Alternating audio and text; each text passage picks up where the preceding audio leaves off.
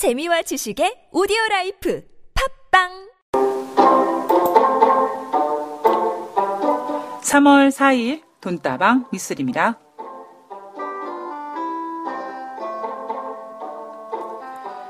(2대) 김유택 총재, (11대) 김성한 총재, (25대) 이주열 총재, 바로 대한민국 한국은행 총재 연임 전례입니다.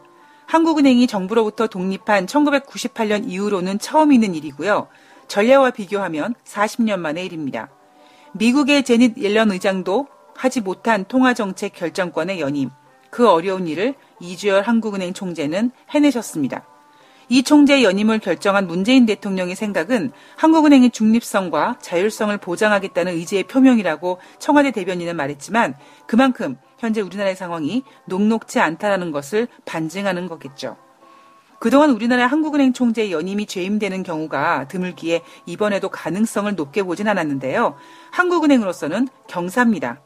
무엇보다 작년보다 더 중요한 앞으로 4년 동안 통화정책의 연속성을 그 무게감을 그 중대함을 이주열 한국은행 총재가 지고 가셔야겠죠. 이주열 한국은행 총재님 잘 부탁드립니다. 돈다방 미쓰리 시작합니다.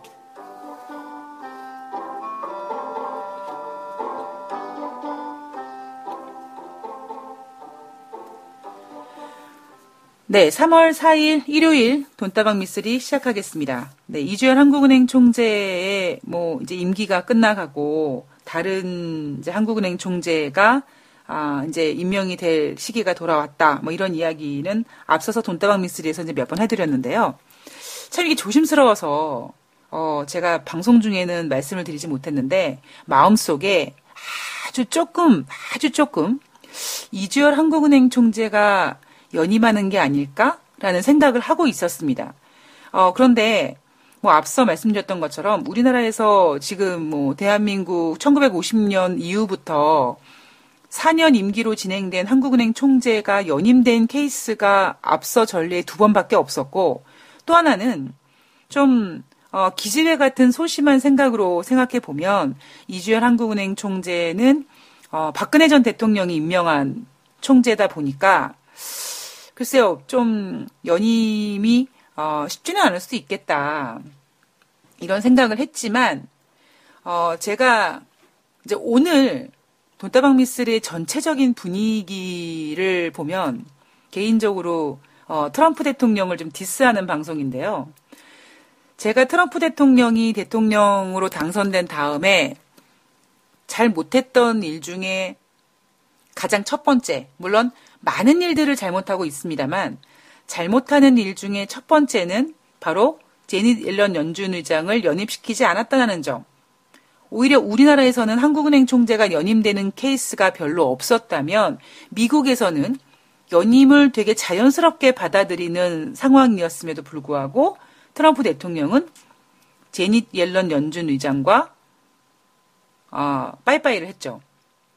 음, 그게 제닛 옐런 연준 의장이 트럼프 대통령이 하고자 하는 어떤 금융 규제 완화에 대해서 부정적인 의견을 제시했던 것도 있겠고, 트럼프 대통령 입장으로는 오바마 대통령의 8년 동안의 어떤 흔적을 정말 지우개가 있으면 깨끗하게 지워버리고 싶은 그런 욕심이 있다 보니까 어느 때보다도 중요한, 제가 아, 돈다방 미스리에서 뭐 자주 말씀드리지만 지금 우리가 뭐 인플레이션이라든가 이런 금리 인상 가속도 뭐, 뭐 10년 만기 국채 수익률이 요동치고 이런 모든 상황들 그리고 FOMC에서 금리 인상을 자기들이 원하는 만큼 그때그때 그때 제대로 못하고 있다라는 여러 가지 이유들의 모든 근거는 바로 그들이 계획했던 대로 진행되고 있지 않았기 때문이라고 저는 생각을 하고 있기 때문에 우리가 흔히 여러분들도 알고 계시는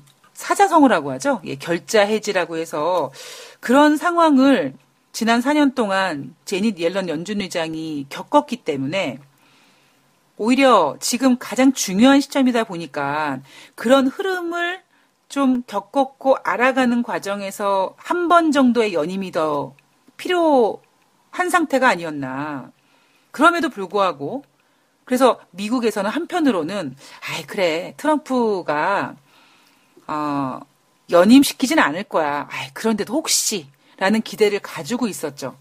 아마 그만큼 지금 굉장히 중요한 상황이라는 거를 많은 투자자들과 뭐 월가라든가 많은 어떤 국민들과 사람들이 알고 있는 거겠죠. 근데도 트럼프 대통령은 연임을 시키지 않았습니다.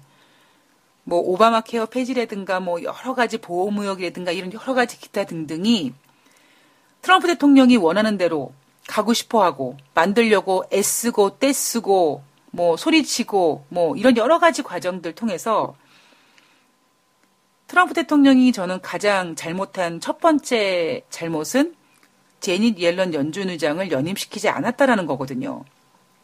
음, 그 제가 그러니까 주변에서 많은 분들께서 저한테 어떤 말씀을 하시냐면 야, 좀 쉬어.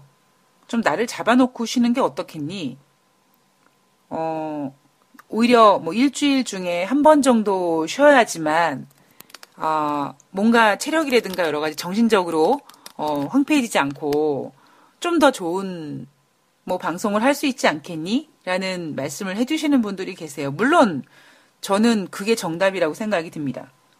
예. 정말 어느 정도 적절하게 어, 기간을 정해놓고 그 기간 동안에 최선을 다하고 뭔가 그런 걸 다 내려놓고 이렇게 좀 쉴 수 있는 그래야지만 그 어, 쉬는 과정을 통해서 재충전이라는 게 필요하죠. 결국 인간도 계속 에너지를 뺏기다 보니까 재충전이 분명히 필요하다고 생각이 듭니다. 그럼에도 불구하고 제가 쉬지 않고 매일매일 하는 이유는 사실 제가 어, 작년에는 좀 그래도 쉬려고 많이 노력을 했었거든요. 근데 제가 쉬지 않는 어떤 그 고집 중에 하나가 뭐냐면 매일매일 이 흐름이 뭔가 이렇게 흔히 얘기하는 감 떨어질까에 대해서 굉장히 두려워하고 있습니다. 그러면 이러죠. 야, 정말, 정말 제대로 또볼 수 있는 사람은 뭐 쉬었다가 다시 돌아와도 다시 볼 수 있어. 뭐 그냥 다시 제자리로 금방 돌아올 수 있으니까 그런 거에 너무 스트레스 받지 말고 그냥 이렇게 좀 쉬어. 이런 말씀을 해주시는 분도 있는데, 어, 그냥 지금 현재 제 입장으로서는 저는 단순히 뭐 하루 쉬고 이틀 쉬고 이런 게 아니라 그 흐름이 되게 중요하다고 생각을 하는 사람이거든요. 그러니까 제가 여러분들한테 뭐 내일 3월 5일 날 방송에 드릴 내용이겠지만 뭐 우리가 돌아갈 수는 없지만 뭐 돌아보자. 그러면서 제가 여러분께 드리는 말씀은 우리가 눈을 감고 지난주에 있었던 어떤 일주일 동안의 증시 상황, 어떤 특별한 이슈 같은 거를 쭉 한번 되뇌어서 DNA에 다시 한번 저장을 하면 그 저장이 쌓이고 쌓이고 쌓이고 데이터가 쌓여서 자연스럽게 마치 주식시장에서 일봉 차트를 만들고 일봉 차트가 모여서 주봉 차트를 만들고 주봉 차트가 월봉 차트, 연봉 차트를 만들어 가는 것처럼 그 선이 우리가 점이 타닥타닥타닥 붙어서 이어가는 것처럼 그런 흐름이 전 되게 중요하다고 생각하거든요. 하물며, 하물며 그냥, 어, 뭐 개인 방송이라고 할 수 있는 돈다방 미스리를 진행하는 저조차도 뭔가 흐름이 중요하고 흐름을 놓치면 내가 그 흐름을 다시 잡는 과정에서 시간이 필요하고 다시 잡는 과정에서 혹시 내가 놓치는 게 있지 않을까라는 것에 대해서 불안감을 가지고 있고 중요성을 생각하고 있죠. 그렇다고 뭐 다른 방송들 뭐 주말에 쉬는 분들이 뭐 노력을 안 한다 이런 건 아닙니까? 그분들은 정말 저보다 뭐 10배, 100배 더 많이 노력을 하시는 분들이죠. 어, 제가 알기로는, 제가 알기로는 지금 이 경제방송, 특히 주식 파트에서 대부분 팟캐스트를 하시는 분들이 어찌 보면 전문가 컨셉 쪽으로 하시는 분이 대부분이시죠. 저처럼 뭐 저는 전문가 아닙니다. 저는 뭐 더 노골적으로 얘기하면 경제 예능 방송이 되고 싶은 사람입니다. 라고 하다 보니까 저는 어떤 중요한 경제 포인트가 있으면 아, 이거를 어떤 좀 다른 이야기들과 엮어서 재미있게 이, 이야기를 좀 풀어낼까.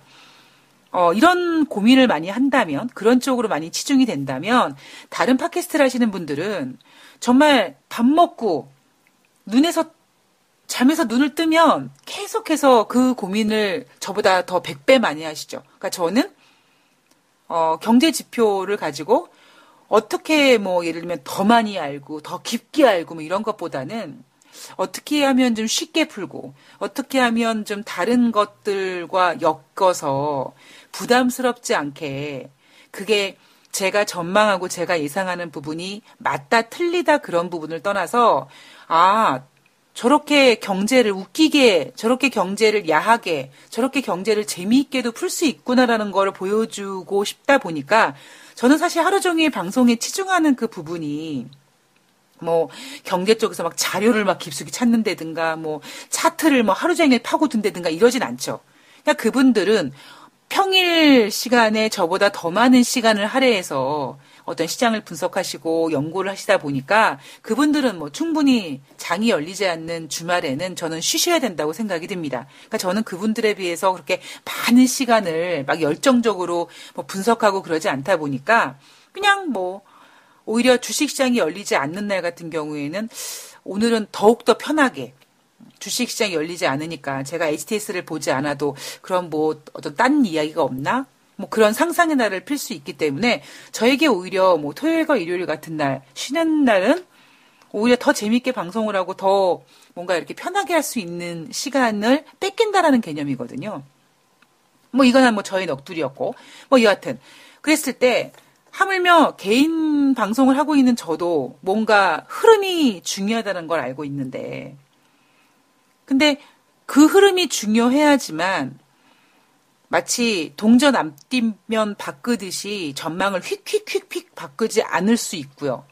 그리고 그 과정을 알아야지만 뭔가 중요한 생각이 들 때 과거로 타임머신을 타고 휙휙 돌아가서 그때 상황이 눈앞에 펼쳐지면서 뭔가 답이 나오게 됩니다. 어, 이런 거죠. 제가 만약에 2008년도에 지금과 같은 마인드였으면 제가 2008년도에 어떤 저에게 찾아왔던 위기를 잘 넘길 수 있었을 겁니다.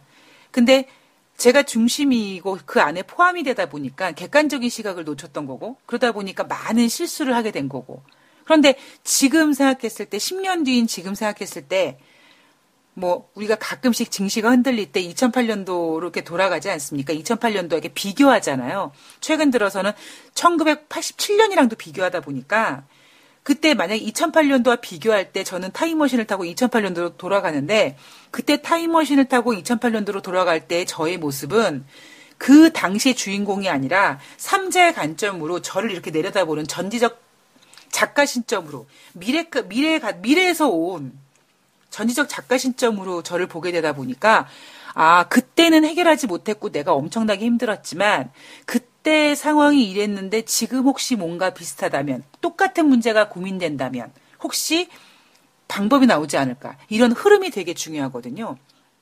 그렇다면 사실 미국 같은 경우에도 연준 의장이 연임되는 게 굉장히 자주 있었던 일인데 트럼프 대통령은 그냥 싫었던 거예요. 뭐 말로는 뭐 옐런 의장이 뭐 잘했네 칭찬하고 뭐 어쩌고 했지만 결국에는 그냥 잘라버린 거예요. 그냥 싫은 거예요. 왜? 오바마 흔적이 나타날 것 같아서. 그리고 그냥 싫었던 겁니다. 그래서 저는 트럼프 대통령이 잘못한 것 중에 하나가, 아, 물론 우리는 작년 11월 달에 제롬 파월 연준 의장을 새롭게 FOMC 의장으로 임명하는 트럼프 대통령을 보면서, 아, 그래. 아, 뭔가 그래도 트럼프 대통령이 우리가 제닛 옐런 연준 의장의 어떤 아바타다, 뭐 짝퉁이다, 똑같은 뭐 비둘기 성향을 가지고 있는 사람을 뽑았다. 그렇기 때문에 시장이 충격이 없을 거다라고 대충 포장을 했지만 결국 지금 사실 어찌 보면 제롬 파월 연준 의장은 상당히 많이 좀 고민하는 부분이 있을 겁니다. 그런데 우리나라 같은 경우에는 아, 그래서 저는 정말 중요할 텐데 음, 개인적으로는 연임이 되셨으면 좋겠는데 왜 그래야지만 흐름을 알 수 있으니까 그죠? 여러분들 아시잖아요. 매일 똑같은 자리에 앉아서 똑같은 일을 하는 사람들은 그게 습관화가 됐지만 그 습관화 속에서 굉장히 쌓여지는 무언가가 있습니다. 그런데 우리나라 한국은행 총재 이번에 어, 역대 세 번째 연임 결과를 보면서 아 그래 뭔가 좀 어, 좀 어, 만약에 우리가 투자자들이 한 100번 힘들 거면, 100번 혼란스러울 거면, 한 좀 좀 줄겠다. 최소한 50 정도는 덜 흔들리겠다라는 생각을 하게 됐습니다. 어, 제가, 어, 그동안 우리나라 대통령의 어, 앞선 두 대통령이 어떤 그 국민을 위해서 일하지 못했던 부분 때문에 우리가 중요한 시간에 많은 골든타임을 좀 놓친 부분이 있고 그 과정을 우리가 지금 열심히 뒤쫓아서 어, 따라가는 과정에서 어, 문재인 대통령이 되시기 전에 제가 한 1년 반 정도 됐나요? 예, 그때쯤 됐을 때 다음 대통령이 누가 되실지 모르겠지만 정말 어, 정말 고된 어, 대통령이 되실 거다라는 말씀을 드렸는데 마찬가지로 앞으로의 4년의 연임을 맡게 되신 이주열 한국은행 총재 물론 아, 우리나라는 어쩔 수 없이 미국의 상황을 따라갈 수밖에 없습니다만 미국의 뭐 가파른 금리 인상에 대한 추세와 우리나라 끝도 없이 커지고 있는 가계 부채 문제와 여러 가지 또 뭐 보호무역에 관련된 피해의 이 모든 것들을 고민해야 되는 그런 부분에 있어서 앞으로 이주열 한국은행 총재가 음, 어깨에 짊어지고 가야 되는 예, 무게감이 상당하실 거라고 생각이 듭니다. 아, 화이팅을 외쳐드리고 싶고요. 자, 오늘 돈다방 미스리에서는요, 음, 아까 앞서서 살짝 말씀드렸던 것처럼 오늘 저는 그냥 트럼프 대통령에 대한 이야기를 하겠습니다. 뜬금없는 트럼프 대통령을 이야기를 하는 게 아니라 저는 제가 작년부터 제가 가장 시장을 보면서 중점적으로 보고 있는 부분은 바로 무엇이냐면 바로 달러 약세다라고 말씀을 드렸습니다. 물론 뭐 달러라든가 국제 유가라든가 뭐 금값이라든가 뭐 국채라든가 이런 모든 것들은 결국 돈이 연관돼 있는 부분이기 때문에 뭐 항상 중요할 수밖에 없죠. 그런데 어 그때 그때 뭐가 중요하고 뭐가 중요한지가 좀 이렇게 부각이 되는 일명 스포트라이트를 받는 때가 있는데 제가 미국 달러의 약세에 대해서 가장 중요하게 고민하고 있었던 많은 부분을 고민하고 있던 이유는 뭐냐면 바로 금융위기가 발생된 2008년도 이후에 미국이 할 수 있었던 건 뭐냐면 결국에는 어떤 경제를 살리기 위해서 양적 완화를 했죠. 양 돈을 풀다 보니까 화폐의 가치가 떨어진 거고 그 화폐의 가치를 돈이 풀면서 경제를 회복시키고 다시 국격이 올라가고 그런 과정에서 그 나라를 대표하는 화폐 가치가 자연스럽게 올라가야 되는 거는 뭐 이거는 뭐 너무나 당연한 순리거든요. 그런데 미국은 지금 작년까지 다섯 번의 금리 인상을 초저금리 이후에 했음에도 불구하고 달러 인덱스, 달러 화폐 가치는 오히려 금리를 인상하기 전과 그닥 다르지 않을 만큼 하락하고 있다는 겁니다. 저는 제가 방송에서 여러 분 말씀드렸겠지만, 어, 우리가 좀 미국을 너무 크게 보고 있는 게 아닌가. 좀 미국을 만만하게 봐도 된다. 옛날 같았으면 진짜 어, 미국이 전 세계를 제패한 때가 있었죠. 그런데 어, 미국이 전 세계를 제패하다 보니까 유럽 나라, 특히 뭐 프랑스라든가 독일이라든가 특히 영국 같은 나라는 특히 영국이 얼마나 미국을 은근히 무시합니까? 쟤네 개뿔도 없는 나라인데 돈만 치고 흔드는 나라 이런 걸 좀 어떤 그런 무시하는 부분이 있었는데 그럼에도 불구하고 여러 가지 경제 사이즈라든가 이런 걸 비교했을 때 미국을 따라가지 못하다 보니까 그런 의견들을 십시일반으로 모아서 우리 미국 대놓고 미국이라고 얘기하진 않았지만 강대국과의 어떤 대응에서 지혜롭게 잘 맞대응하자라는 취지로 형성된 게 바로 이유였잖아요. 그만큼 미국의 어떤 강한 모습, 제가 영화에 대한 말씀도 드리지만 금융위기 이후에 만들어졌던 헐리우드 영화는 꼭 이상하게 외계인이 지구를 침범해도 미국만 침범하고 꼭 외계인 우주선도 백악관 위에만 뜨고 있고 그리고 결국 지구를 구하는 것도 미국인이고 가끔씩 미국 대통령이 공군 출신이어서 막 비행기 몰고 다니면서 외국, 외국, 외계인들 막 공격도 하고. 그래서 제가 그렇게 어떤 미국의 엄청난 그 강한 위상이 형성돼 있었을 적이 있었는데 금융위기 이후에 제가 배틀쉽이라는 영화를 말씀드리죠. 아, 미국이 꺾였구나. 그러니까 이게 저만 그런 생각을 하고 있는지 모르겠습니다만 제가 배틀쉽을 영화관 가서 봤거든요. 근데 딱 보고 나오면서 어, 미국이 되게 약해졌네라고 느꼈던 게 일단 그 배틀쉽 영화를 본 분들은 아시겠지만 물론 똑같은 외국 외계인들이 지구를 침범합니다. 그런데 아주 아이러니하게 그때 전 아쉬운 걸로 아 쉽게 아쉬운 부분은 뭐냐면 한국의 해군이 없었다라는 점. 아, 역시 한국은 뭐씨 뭐 미국이 뭐 말만 뭐 우호적이고 친구고 동맹이고 어쩌고 하지만 우리 되게 작게 보는구나라고 느꼈던 때가 바로 배틀십이라는 영화를 봤던 건데 그 배틀십 영화는 뭐 세계 17개국인가요? 예, 해상 합동훈련입니다. 그런데 한국은 나오지 않아요. 그리고 결국 합동훈련이다 보니까 외계인이 침범했을 때 구하는 나라가 누구냐면 미국과 일본의 어떤 그런 뭐 리더들이 구하는 장면도 나오고 그 대사 중에 어떤 그 뭐 중국의 어떤 그 병, 손자병법에 나오는 그런 이야기도 나오면서 중국 이야기도 슬쩍 나오기도 합니다. 그리고 이제 그렇게 영화를 만들다 보, 만들어다 보니까 뭔가 미국이 너무 좀 쪽팔렸나 봐요.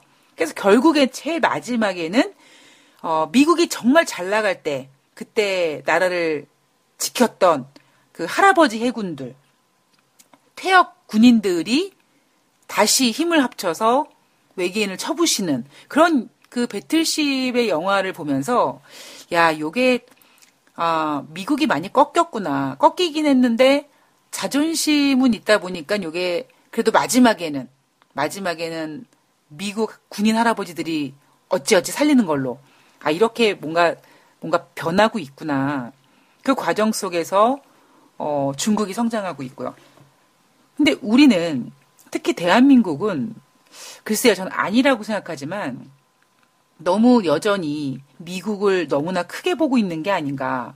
특히 트럼프 대통령을 너무 크게 보고 있는 게 아닌가. 물론 트럼프 대통령이 얘기를 한 번 할 때마다 증시가 출렁거리고 뭐 각 그 관련된 업종이라든가 산업들이 휘청거리죠. 그런데 그거는 그냥 일단 경제는 제가 말싸움이라고 했잖아요. 음, 주둥아리 싸움이거든요.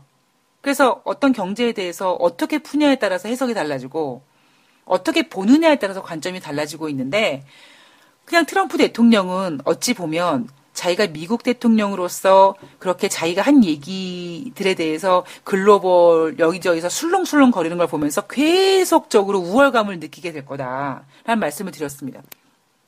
결론적으로 우리가 너무 트럼프를 크게 보고 있는 게 아닌가라는 생각을 좀 전 개인적으로 하면서 어, 일단 처음으로 미국의 위상이 예전과 같지 않다. 그런데 그 미국의 대통령의 트럼프는 그러면 우리가 좀 만만하게 봐도 되지 않는가. 그런 생각을 하고 지금 무역 전쟁이라든가 어떤 지금 돌아가는 상황을 해석을 한다 그러면 우리 어깨에 조금 더 힘이 가지 않겠는가라는 생각을 저는 조심스럽게 하면서 오늘 방송을 준비를 했습니다.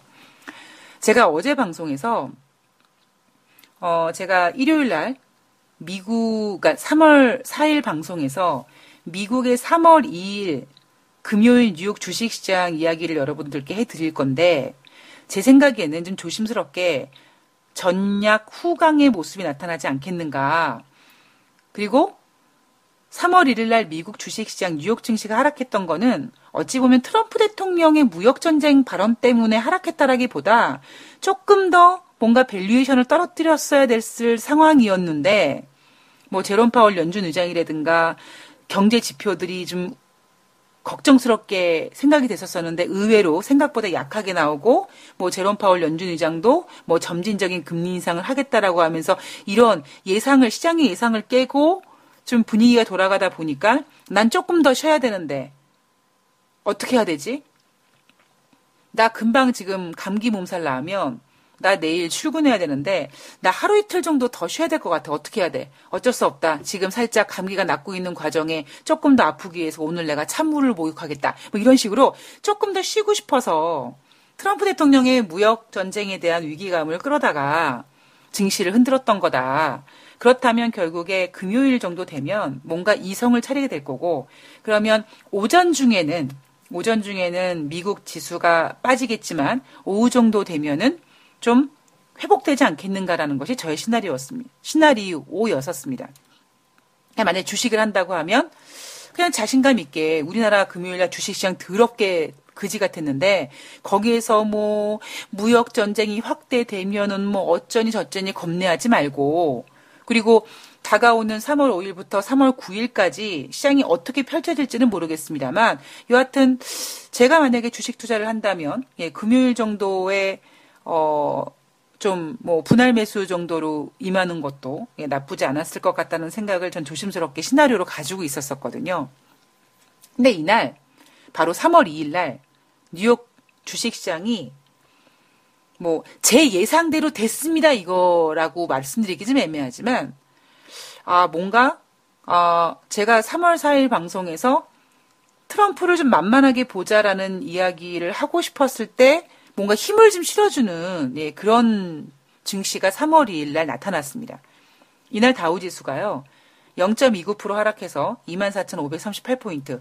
장중에는 더 하락했었을 거였고요. 낙폭을 많이 줄여갔습니다. 장이 마감되는 과정에서. 그다음에 나스닥 같은 경우에도 1.08% 상승 마감해서 7,257포인트, S&P 500은 0.51% 상승해서 2,691포인트로 마감했습니다. 다우지수도 많이 하락했다가 낙폭을 줄여서 마감했지만 다우지수 S&P 같은 경우에는요 장중에 1% 이상 하락했다가 종가로 접어들면서 회복됐고 오히려 나스닥 같은 경우엔 1% 이상 상승을 하면서 마감을 했습니다. 대신 대신 한 주 동안은 다우 지수가 3.1% 하락했고 S&P 500이 2.1% 하락했고 나스닥이 1.1% 하락하면서 3대 지수 모두 3주 내 처음으로 하락 마감을 했습니다. 자, 업종별로 보면은요. 헬스케어가 1%가량 상승했고 기술주가 0.97% 정도 하락했 상승했고 필수 소비재가 0.82% 상승했고 통신이 0.76% 상승했습니다. 그러니까 금요일 오전장 장중에는 시장이 불안불안했지만 그리고 우리나라 같은 경우에는 사실 금요일 날 오후로 접어들면서 좀 시장이 더 힘들었던 이유가 뭐냐면 야, 이게 국채 수익률의 문제가 아니라 정말 무역 전쟁이 발생되면 우리나라는 큰일 났다라는 공포감이 시장을 지배하다 보니까 야, 다음 주에 시장 그냥 아작 나겠구나. 그냥 지금이라도 팔자. 일단 금요일 날 팔고 넘어가자. 왜 대부분의 전문가분들, 대부분의 투자자분들은 아마 3월 2일 뉴욕 주식시장이 좀 빠질 거라고 생각을 하셨던 것 같아요. 그리고 다가오는 다음 주 한 주도 시장을 그렇게 좋게 보고 있지는 않으신 것 같습니다. 지금은 워낙 변동성이 확대되다 보니까 금요일만 되면 주식을 좀 내다 팔자라는 그런 매물이 많이 좀 형성이 되고 있는 것 같은데요. 근데 다우지수, 나스닥, S&P 같은 경우에는 오히려 어, 금요일날 주식시장 시간이 지나가면서 회복하는 모습을 좀 보여주고 있습니다. 어, 제가 내일 조금 더 자세하게 말씀을 드릴 건데요. 제가 보는 뭐 다가오는 앞으로의 한 주의 움직임은 결국 지수는 여러 가지 이벤트들로 혼란스럽고 변동성은 보일 수 있지만 그 과정 속에서 테마주라든가 개별 종목들은 어, 정말 재미있게 움직이겠구나라는 것을 조심스럽게 생각을 하게 됐습니다. 자, 이날 특징주를 좀 먼저 보면은요. 뉴욕 증시의 특징주를 먼저 보면 신발 업체인 Foot Locker라는 회사는 분기 매출이 시장 예상을 밑돌아서 시장 실적 전망치가 실망스러워서 주가가 12.7% 하락했습니다. 그다음에 백화점 체인 회사인 JCPenney는 4분기 매출이 매출이 실망스러웠다. 그래서 주가가 5.4% 하락했습니다. 그리고 어 뭐 알루미늄과 철강의 관세를 매기겠다. 그렇게 되면 결국 미국에 관련된 업종은 좋을 거다, 혜택을 받을 거다라는 기대감이 남아 있다 보니까 센츄리 알루미늄 같은 경우엔 주가가 2% 상승했고요. 누코 회사도 0.5% 상승했습니다. 그런데 철강 쪽도 분명히 25% 관세를 먹인다 그랬는데, 매긴다 그랬는데, 그래서 그것 때문에 전일에 상승했던 US 스틸이라는 종목은 이날 1.4% 주가가 오히려 하락하는 모습이 나타났고요. 대신 피해보는 업종들은 여전히 예, 제너럴 모터스는 1%대 하락했고요. 그리고 주류 회사인 AB 인베브 같은 회사는요. 알루미늄 관세가 아 알루미늄 관세를 먹인다는 거기에 타격이 좀 예상되지 예상됐는다. 그러니까 상대적으로 피해를 보지 않겠는가 그런 예상이 됐지만 4분기 이익 호조 기대에 1% 가까이 상승하는 모습이 나타났습니다. 아, 제가 이제 아마 2부에서 전해드리게 될 것 같은데, 지금 월가에서 과연 트럼프 대통령의 저런 무역전쟁에 대한 시나리오를 가지고 어떻게 시장을 형성할지, 어떻게 시장을 전망할지에 대한 많은 고민을 하고 있는 것 같고요. 그 부분은 2부에서 말씀을 드리겠습니다. 자, 달러 약세, 달러 인덱스 전일 대비 0.34% 하락해서 89.93포인트가 됐습니다. 한 주 동안 0.1% 상승했고요. 그 다음에 이날 달러는 유로화 대비 0.5054% 하락했고요. 엔화 대비는 0.48% 하락했는데 이 이날은요. 2016년 11월 이후 엔화가 달러 대 달러 가치 대비 최고치를 기록한 날입니다. 자, 지금 그 이유 뭐냐면 엔화 가치가 이렇게 올라가고 있는 이유는 제가 두 번, 두 번, 세 번, 열 번은 말씀드린 것 같으니까, 예, 유동성에 대한 그 돈이 돌면서 만들어낸 어떤 그림도 있을 수 있고, 특히 엔화 같은 경우에는 안전자산 선호 현상이기 때문에 제가 앞서서 거의 작년 거의 하반기부터, 예, 이제 앞으로는 뭐, 지, 그때 작년 한 10월 달만 해도 유로화가 강세의 모습을 보였었었는데, 이제 앞으로는 그 유로화가 이렇게 태평양 대륙을 건너서 엔화를 강세를 만들 거다라는 말씀을 전해드렸고 지금 바로 그런 현상이 나타나고 있습니다. 그리고 상대적으로 지금 유로화 가치는 좀 하락하고 있는 모습이 나타나고 있고요. 아, 국제 유가까지만 일부에서 전해드리도록 하겠습니다. 왜냐면 국제 유가를 좀 고민하는 게 뭐냐면 또 이야기 길어질까봐 예, 국제 유가는요 이날 WTI가 전일 대비 배럴당 26센트 0.4% 상승해서 61.25달러가 됐고요. 한 주 동안 WTI는 3.6% 하락했습니다. 그리고 브렌트유는 전일 대비 배럴당 54센트 0.9% 상승해서 64.37달러가 됐는데 브렌트유도 마찬가지로 지난주에는 한 주 동안 4% 정도 하락을 했습니다. 이날 나온 재료는 뭐였냐면요. 어, 이게 되게 웃기는 건데 뭐 그냥 뭐 경제는 코에 걸면 코걸이 귀에 걸면 귀걸이라고 생각하시고 들으시면 될 것 같습니다. 미국의 가동 중인 원유 시추기가 전주 대비 한 개밖에 증가되지 않았다라고 합니다. 지난주에도 한 개밖에 증가되지 않았죠. 그래서 현재 지난주에는 총 799개가 가동 중이었고 이번 주에도 한 개가 더 증가돼서 드디어 원유 시추기 가동 건수가 800개가 가동되고 있습니다. 이날 국제유가가 한 주 동안은 뭐 3.6% 4% 하락했지만 금요일 날 WTI와 브렌트유가 이렇게 상승했던 이유는 뭐냐면 미국의 시추기 가동 건수가 하나밖에 증가되지 않아서 미국의 원유 생산량 증가에 대한 우려가 좀 다소 완화됐다라고 생각하고 있습니다. 그런데 우리가 이게 단순히 다른 경제 지표 같은 경우에는 뭐 전월 대비 0.2% 증가됐고 뭐 이렇게 평가를 하지만 이 원유 시추기는요 누적돼서 가동 중이거든요. 그러니까 지난주에 제가 799개가 가동 중이다. 그런데 한 개밖에 증가되지 않아서 원유 생산량 증가에 대한 우려 다행이다라고 했지만 이게 좀 웃기는 게 그래도 799개가 가동 중인 거다. 얼마 전, 얼마 전만 해도 제가 여러분 뭐 주간 원유 시추기 가동 건수가 뭐 몇 개 증가돼서 뭐 789개, 뭐 700, 뭐 몇 개 이렇게 했는데 뭐 한 개가 늘던 뭐 어떻게가 늘던 누적으로 계속 지금 가동이, 가동수가 늘어나고 있어서 결국에는 지금 이번에 800개를 기록하면서 앞자리가 바뀐 겁니다. 이렇게 시추기 가동 건수가 뭐 적게 전주보다 적게 늘어나던 많이 늘어나던 이것 때문에 유가가 흔들리긴 하지만 이 시축이 가동 건수는요 결국 누적으로 반영이 되는 거니까 이런 시축이 가동 건수의 누적 가동이 오펙에서 생각하고 있는 미국 에너지 정보청에서 보고하고 있는 미국이 러시아를 제치고 사우디를 제치고 올해 최대 원유 생산국이 될 거다. 그 우려감을 지금 시장에서 극복을 못하고 있는 이유가 바로 이런 부분인 거죠.